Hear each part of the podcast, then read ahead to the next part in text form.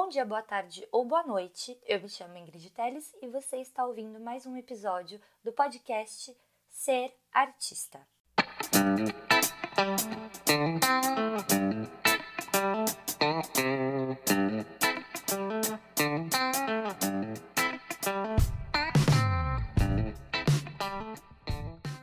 No episódio de hoje, eu gostaria de falar com você sobre duas coisas que eu tenho trabalhado ultimamente. É, duas coisas assim que vieram muito forte na minha vida nesse último ano, que são a coragem para dar o primeiro passo e o acolhimento no processo. Né? Eu percebi que muitas vezes a gente se torna adulto e a gente tem muita dificuldade de começar coisas novas, né? É, eu me percebi, sobretudo nesse processo, enquanto artista, percebi que eu tinha medo de me arriscar, tinha medo de sair da minha zona de conforto e que isso estava até me impedindo de fazer coisas que eu gostaria muito de fazer. É, e falando sobre isso, me vem na cabeça um, um episódio, um exemplo muito específico, que é o fato de eu ter começado a criar conteúdo na internet.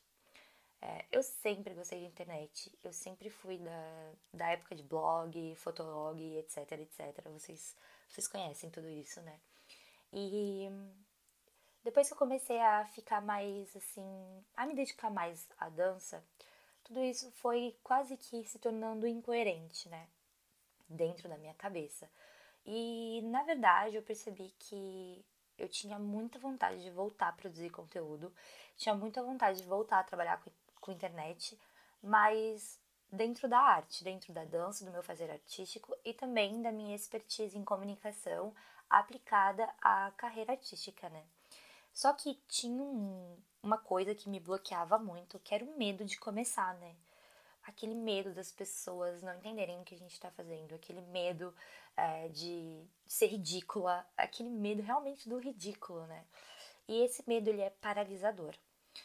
Só que eu, como boa sagitariana que sou, é, comecei assim, bem a passos bem devagarzinho, assim, a criar conteúdos, a experimentar. É, foi mais ou menos ali em fim de junho de 2021 que eu comecei ali a soltar alguns conteúdos e as primeiras semanas foram bem difíceis porque eu fiquei cara a cara com a minha autossabotadora, né? Eu fiquei cara a cara com as minhas crenças, eu fiquei cara a cara com aquela sensação de que você está sendo ridícula, como eu falei aqui um pouquinho antes. É, eu tenho certeza que você que está me ouvindo, é, muito provavelmente já passou por essa situação de começar algo novo e se sentir ridícula, né?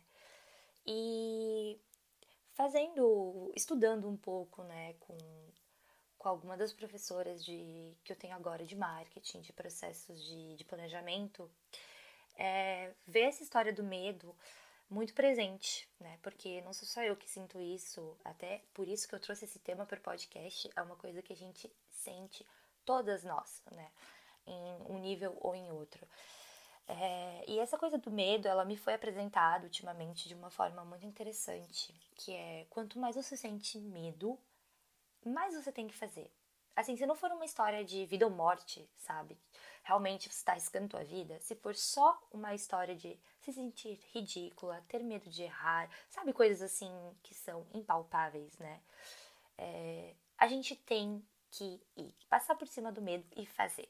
Porque quanto mais medo, significa que maior, que melhor, que mais potente essa coisa vai ser na sua vida, que você tem que fazer, que você tem que enfrentar, né?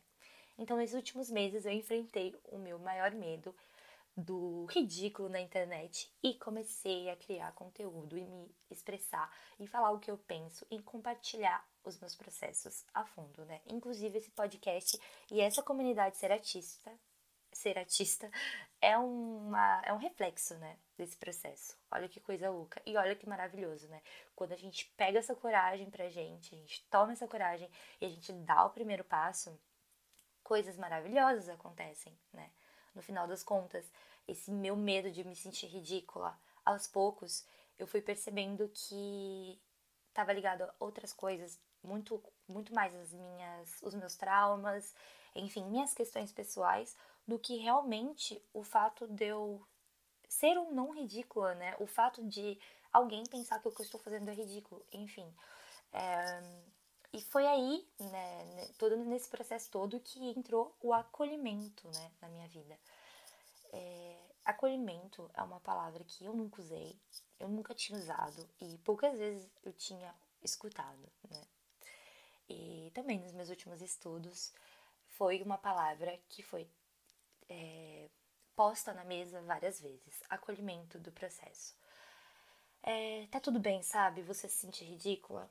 Ou tá tudo bem você sentir medo de se sentir ridícula?